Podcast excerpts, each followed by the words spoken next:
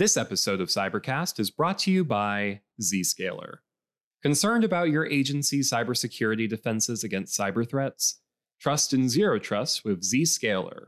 Our security model assumes all users, devices, and applications are untrusted and only permits access on a need to know basis. As agencies modernize, the secure adoption of cloud services is critical. With over 35 global certifications, including DoD Impact Level 5, FedRAMP Moderate and High, and StateRAMP authorizations, Zscaler is the world's most accredited security cloud. Trust in Zero Trust with Zscaler.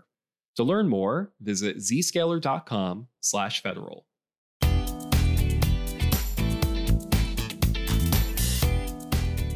Welcome to Cybercast, decoding today's cyber issues. I'm Alexander Bolova, production lead at GovCIO Media and Research.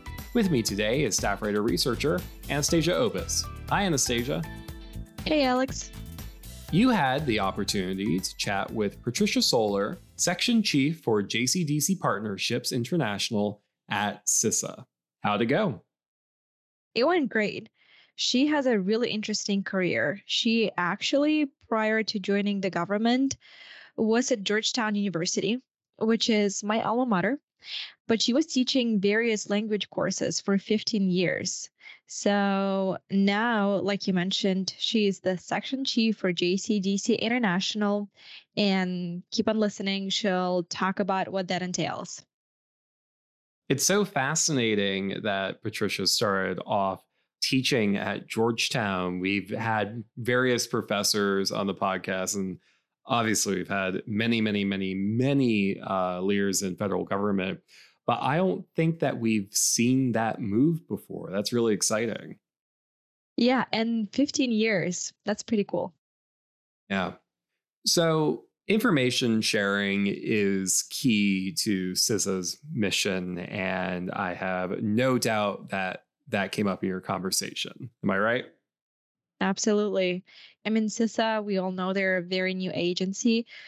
There is a ton of information and so they need to create a lot of mechanisms by which they're able to process that information, then respond to it and share it, right?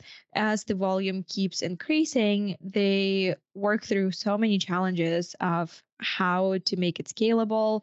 Uh, they're looking at some emerging technologies, which we also touch on, but it's just interesting to hear her perspective on information sharing since her team works so closely with international partners.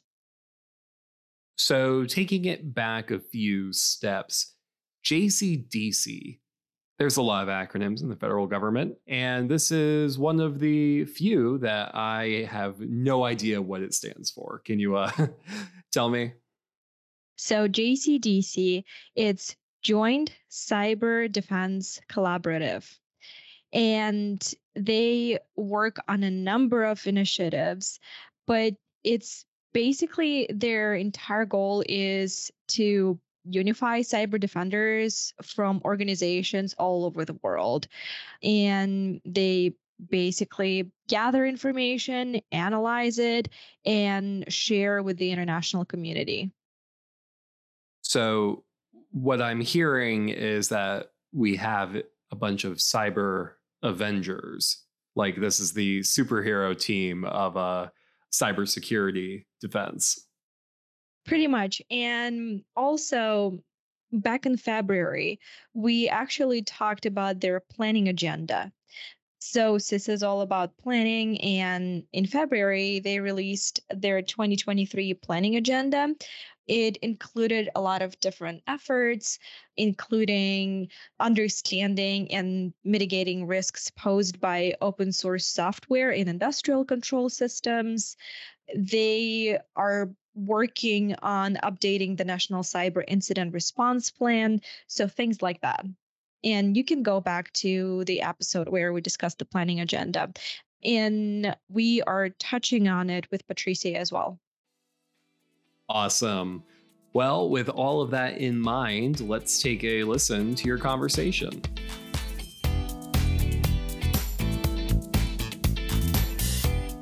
Patricia, thank you so much for joining me today.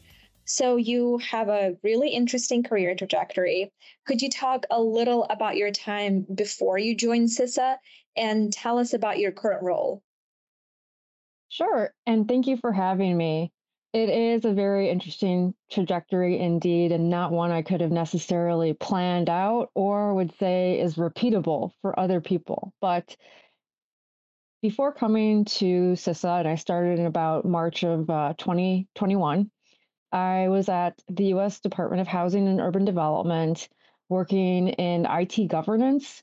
So I'm very familiar with IT systems and how to build them. In the case of uh, HUD, it is an older agency. And so a lot of the software issues that I was dealing with at the time had to do with more legacy systems. And before that, I worked with forensic auditors. That was actually my first job at HUD. But it's more so the idea that given my academic background, which is, a further step back, that I learned to do project management. And regardless of the topic, whether it's working with forensic accountants, whether it's working with IT governance, and now here at CISA in my current role with international partners, there is an underlying theme that ties it all together, which is the management of projects. And I touched on it briefly, but I'll mention it here. Uh, my original career trajectory was academia. So I have a PhD in Latin American literature and cultural studies. I was at Georgetown University for about 15 years, teaching a variety of language courses, mostly in Spanish and Portuguese, and really wanted to keep learning. And the federal government offered me that opportunity to do so, to learn new things, I should say. And here at CISA, I continue that path of continuous learning not just with project management, but also in terms of bringing that international perspective from academic days, tying it to my IT days at the US Department of Housing and Urban Development, therefore marrying IT along with stakeholder engagement at a global level. And could you talk a little more about your responsibilities? Yes, absolutely. I have I think, one of the coolest jobs in the federal government and CISA in particular. I am the section chief for JCDC International. JCDC standing for CISA's Joint Cyber Defense Collaborative. It sits within CISA's Cybersecurity Division. And I have a great team under me that is responsible for working with civilian cyber defense agencies overseas. And we exchange information on a daily basis for the purposes of cyber defense to protect our global cyber ecosystem. And our partners include computer emergency response teams. CISA has the national one. The national CERT would be the acronym, but again, Computer Emergency Response Team. And they are a common function of government globally. And we work with our counterparts, these fellow certs, and there's approximately 150 of them that we work with at any given point in time to exchange information, the key word being exchange, so that it's a two way street and it's also voluntary, where we are sharing information voluntarily to protect our respective domestic constituencies, but then also provide information to our friends overseas so they can do the uh, the same on their own. Right, and for those who don't know what JCDC is, could you actually take us back to its inception which wasn't that long ago, um, specifically the reason for its establishment and how exactly it's working to increase visibility into the cyber threat landscape around the globe. Absolutely. I would argue that public private partnership is can be a little bit of a buzzword, but here within CISA, we are doing something pretty special. And it goes back to the creation of the Joint Cyber Defense Collaborative, which is a public private secure, cybersecurity collaborative that leverages new authorities that were granted to us to CISA by Congress through the 2021 National Defense Authorization Act. And our main function through the JCDC construct is to be able to unite the global cyber community in collective defense of cyberspace. So this includes domestic constituents, including the private sector and our interagency partners, so other agencies within the US government, and also international stakeholders. It is the responsibility of my team, as I mentioned earlier, to work bilaterally. So sometimes we'll do one on one work with our international counterparts and also with uh, groupings of countries and proactively share information. And I think you know, one of the key things that unites a lot of our teams is that this is largely voluntary. We use trust based relationships to encourage the exchange of information across the globe and domestically. And our job is to literally share information. It, it does no one any good if it, it sits with a small team on someone's computer the idea is to constantly share timely and relevant technical information for cyber defense purposes. Right. And we'll go back to information sharing. Before we do, I was curious about the JCDC 2023 planning agenda. So that was released back in February.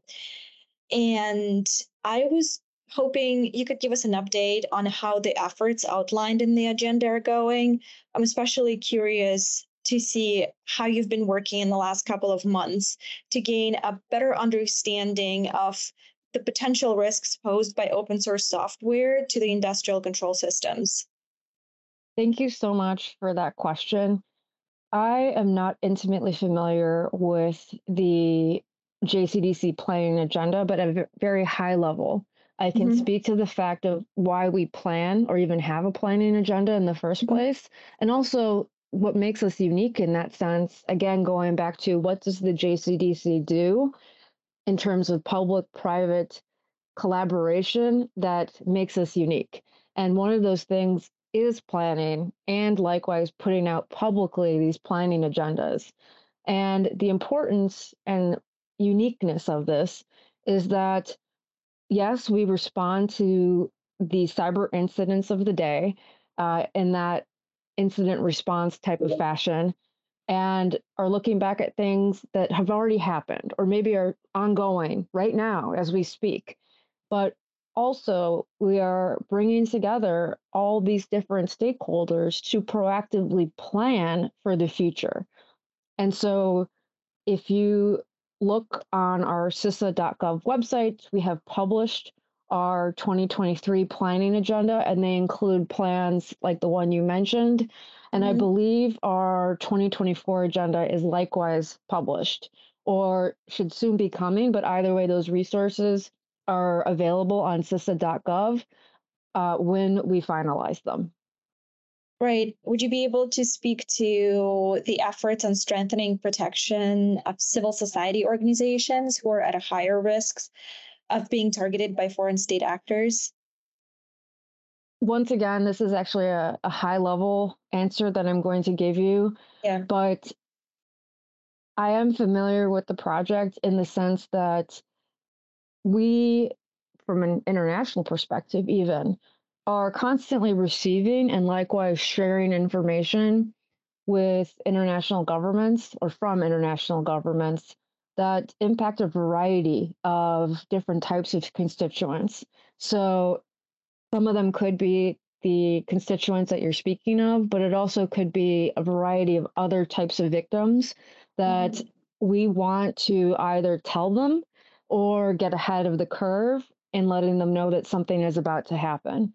So we don't really make that distinction in terms of, from my perspective, in terms of what type of threat information we're getting from different stakeholders. The idea is that we quickly share it regardless. And so we're positioned in an operation sense that we have to move and can move very fast to make sure that whatever we have our hands on, that we are sharing it with the right people as soon as possible for them to take action regarding cyber defense. Right. And we could dive deeper into the information sharing processes. So I was wondering, could you share a couple of success stories how JCDC has improved information sharing between government and international partners and industry, what challenges it's been working on overcoming, but also kind of looking ahead. I'm curious to see what some of your biggest concerns about information sharing practices. That is a wonderful question because, as I mentioned earlier, it's our job to share information. And yeah. I think we've come a long way in terms of the growth of our agency, in terms of staffing and resources. It's a lot of work and a lot of responsibility in a short period of time. And what that's translating to is also a lot more partners and a lot more partners interested in what we have. And therefore, the need to create mechanisms by which we are able to process more and share more and respond to more. And what that looks like specifically for my team is that in a relatively short period of time, and we're talking a couple of years of CISA's existence, is that we've gone from talking to maybe a smaller group of countries only by virtue of our staffing and what we could handle to 150 worldwide. And it keeps growing. And so it's important for us, especially using our joint alerts publications, and other advisories, all available again on CISA.gov, to push that information out to our stakeholders. Our stakeholders within the JCDC also include the federal civilian executive branch agencies. They include critical infrastructure owner and operators. They include state, local, tribal, and territorial entities, and likewise other sectors within the US private industry sector. And we have a very broad touch, but also need to have that main, uh, relationship maintenance as well. But we want to be sharing information that's timely and relevant with these stakeholders because cybersecurity moves very quickly. Incidents, vulnerabilities, threats move very fast. And so our information sharing around these things likewise has to move very quickly as well. And so the fact that we have such great technical writers that are talking to a lot of different subject matter experts in the private sector, in the US government, overseas, to have the best understanding that they can at the moment about any given topic and then push that information out is, I think, one of our strengths. And it's also heartening to hear anecdotes that we our products are being translated into multiple languages within those countries so they can share them with their own constituency. We want our information to be useful and helpful and likewise receive feedback so we can do continuous improvement on our end. I'd say, in terms of information challenges, the volume keeps increasing. So, how do we make this scalable? And also have the underlying technologies to also process the more technical information, make it more uh, something that we can automate. And so there's always room for process improvement on our end too, with this volume of information and volume of stakeholders that just will keep growing. And I don't anticipate that changing at any point in the near future. Yeah, absolutely. Are you looking to any emerging technologies to help scale and be able to process all that information? We're looking at a couple different proprietary solutions. Yes. And again, great question. I think there's a lot of different options that we're looking at precisely to solve this problem or challenge, I should say. I mean, it's a very good problem to have when you are a relatively new agency with these new authorities, and already we have a huge volume of information that we are increasingly pushed and desire to make useful to as many people as possible both domestically and internationally. And also do trend analysis, do queries off of it. So I think, and it's not to say that that isn't happening currently, but it's the, well, with more information, what is the art of the possible? And being able to be a part of that conversation right now to determine what the near, medium, and long term future look like in terms of this data is very exciting. Yeah, and could you actually talk a little bit more about the working groups you're involved in?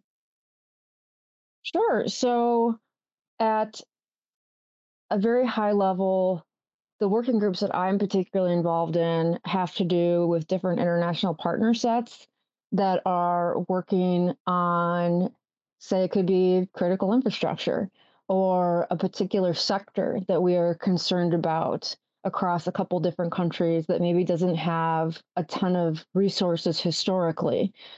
Or it could be cloud like it could be a specific type of technology where we want to come together. And i think that's also the power of the public private partnership model is that we can spin up a working group or spin one down at any given point in time, given the needs of uh, our nation. And we have the resources to do that, but also understanding that these things will necessarily shift over time.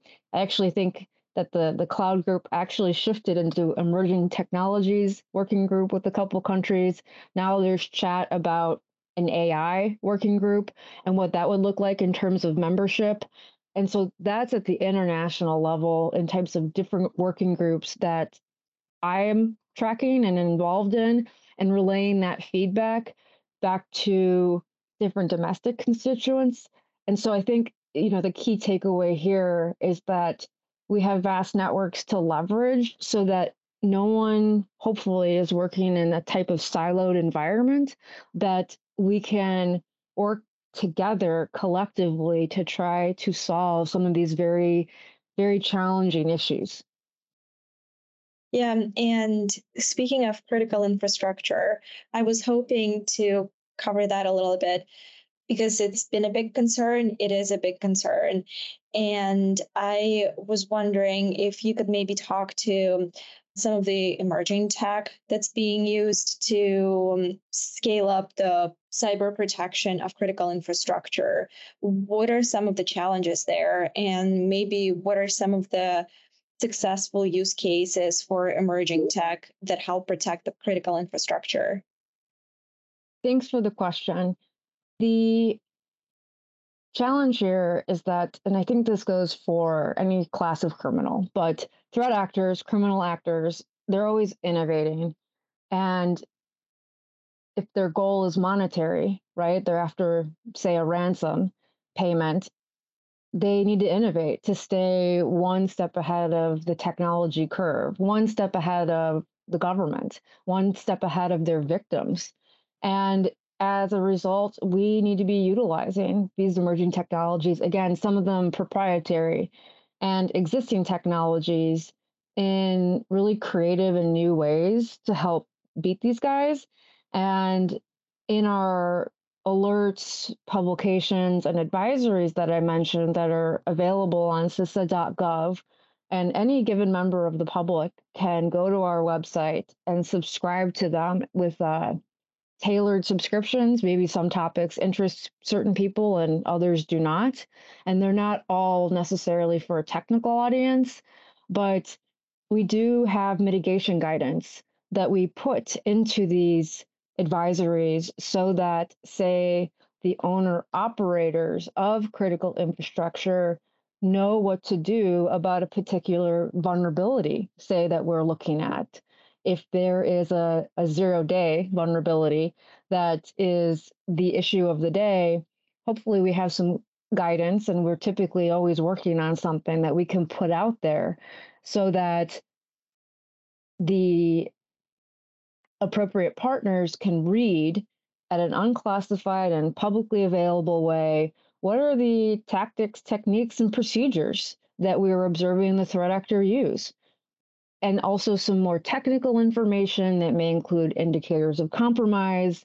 And I know that these are pretty technical terms, but it's we want the information to be useful, I think is the takeaway for uh, critical infrastructure owner and operators so that they are able to, whether it's patch the software that's impacted or potentially vulnerable or have a better understanding of what the technology stack looks like, but that there is something tangible for them to do to make themselves more secure. Yeah, and what are you most concerned about in this space? What are you seeing that's being on the rise that we should be on the lookout for? So that's a great question. From my vantage point, we look at all threats and vulnerabilities. And I think, and I wouldn't say this is necessarily, you know, CISA's stance on like what the biggest concern is right now, but more my own perspective of different things that we're working on. But the challenge again is that fast pace at which threat actors work. And so the second you share some information about their tactics, techniques, procedures, they adapt. And then we'll change those very same tactics, techniques, and procedures and adjust accordingly. So it goes back to that earlier comment I made about the speed at which all of this happens and how threat actors are constantly innovating. And so when we put something out, then they're going to adjust. But I think that is also just the nature of cybersecurity in general. And it's not something that is, I would say, something worse that is going on right now. This is more so our, our current status, our present case in cybersecurity in general. Ransomware offers a big payday potentially. And so it's something that we are experiencing not just within the United States, but globally. This is a big pain point for all of us. And so to name that as one example of pain points that we're seeing that impact the American public, that impact different countries around the world, how, again, how can we work together? But then also, how can we work together quickly to react, but then plan against it? So we're not always racing to catch up to whatever's happening at that given point in time, but also take proactive strides to chip away at the baseline of ransomware actors to begin with. Right. So, what does the rest of the year look like for you? What are you focusing on? And what about 2024? What are some things that you're going to be working on in 2024? And what are you looking forward to? Absolutely. So the Joint Cyber Defense Collaborative at CISA, we're really the heart of cyber operations within CISA, but also in terms of that cyber defense civilian capacity that I mentioned. And operations really means that our days are very, uh, I call it predictably unpredictable. And a lot of us we just love that fast pace at which things are happening. It takes a certain personality type, but what that means is that it's going to depend on what's happening domestically and globally at any given point in time. And we do need that reaction ability to be able to quickly react. And a recent example of this was, and this is something that my team worked on specifically, was we were working with Norway's computer emergency response teams, and this is uh, CERT NO for Norway.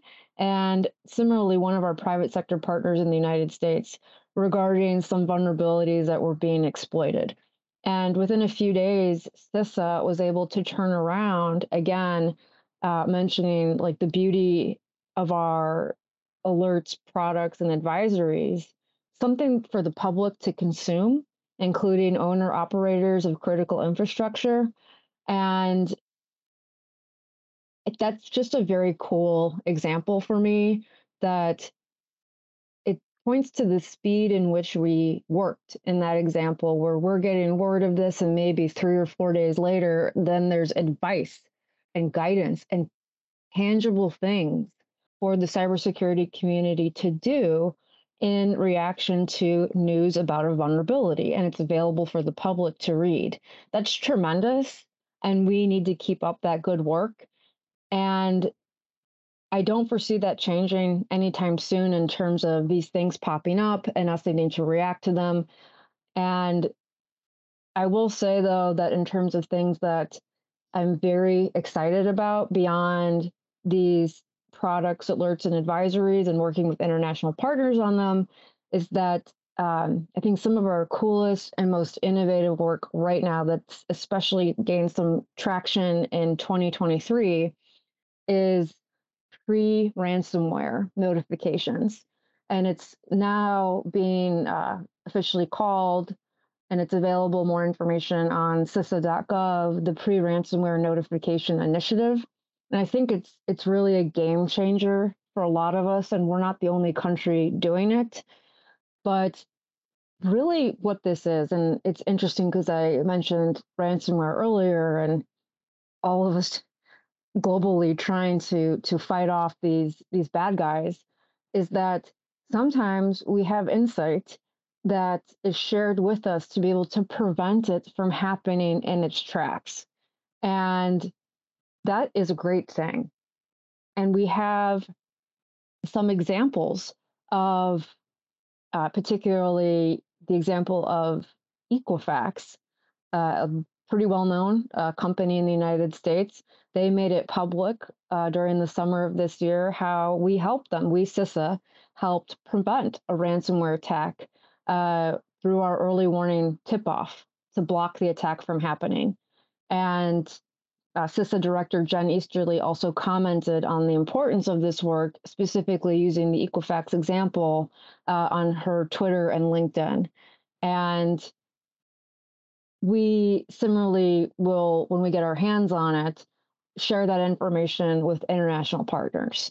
And so, as a global society with these computer emergency response teams that can move very quickly based on this information, have some wins and make it more expensive for ransomware actors to operate.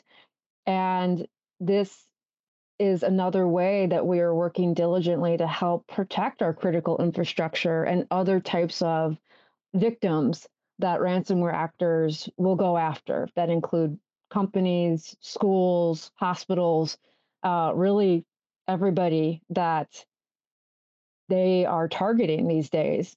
And it's something that I also look forward to uh, continuing in the upcoming year is this type of work. Again, how can we innovate? How can we plan ahead? How can we do more than uh, just be reactive? And I think this is a very exciting example of this proactive work that is stopping bad things from happening in the first place. So it's it's hard to quantify like how do you talk about something that hasn't happened or it's not always public, but again, ex- hopefully some more exciting things to come on this topic in the near future. I'll definitely be on the lookout for that.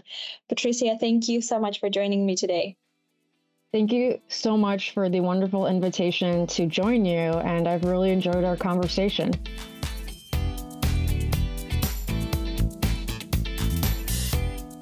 Thank you, Anastasia. That was a great conversation with Patricia Soler. Before we let our listeners go, are there any last takeaways or highlights that you want to leave them with? Yes. So she actually mentioned, and I will quote her ransomware is a big pain point for all of us. And there's something that's been getting a lot of traction, and that is there are pre ransomware notifications. Actually, Equifax, which is a consumer credit reporting agency, they publicly released how CISA helped them prevent a big ransomware attack. So, very interesting. We talk about that. Yeah, I think that was probably my favorite part of the episode, just in that it made you realize just how much of what agencies like CISA do often goes unnoticed because they're doing their job correctly. So, this was a really enlightening moment of just how much of an impact CIS is having in the real world. Well, Anastasia, thank you so much. Listeners can tune in to a brand new Cybercast in two weeks. But until then, if you like what you've heard, make sure that you're subscribed, leave a review, and a five star rating as well. I'm Alexander Bolova. And I'm Anastasia Obis. Thank you for listening.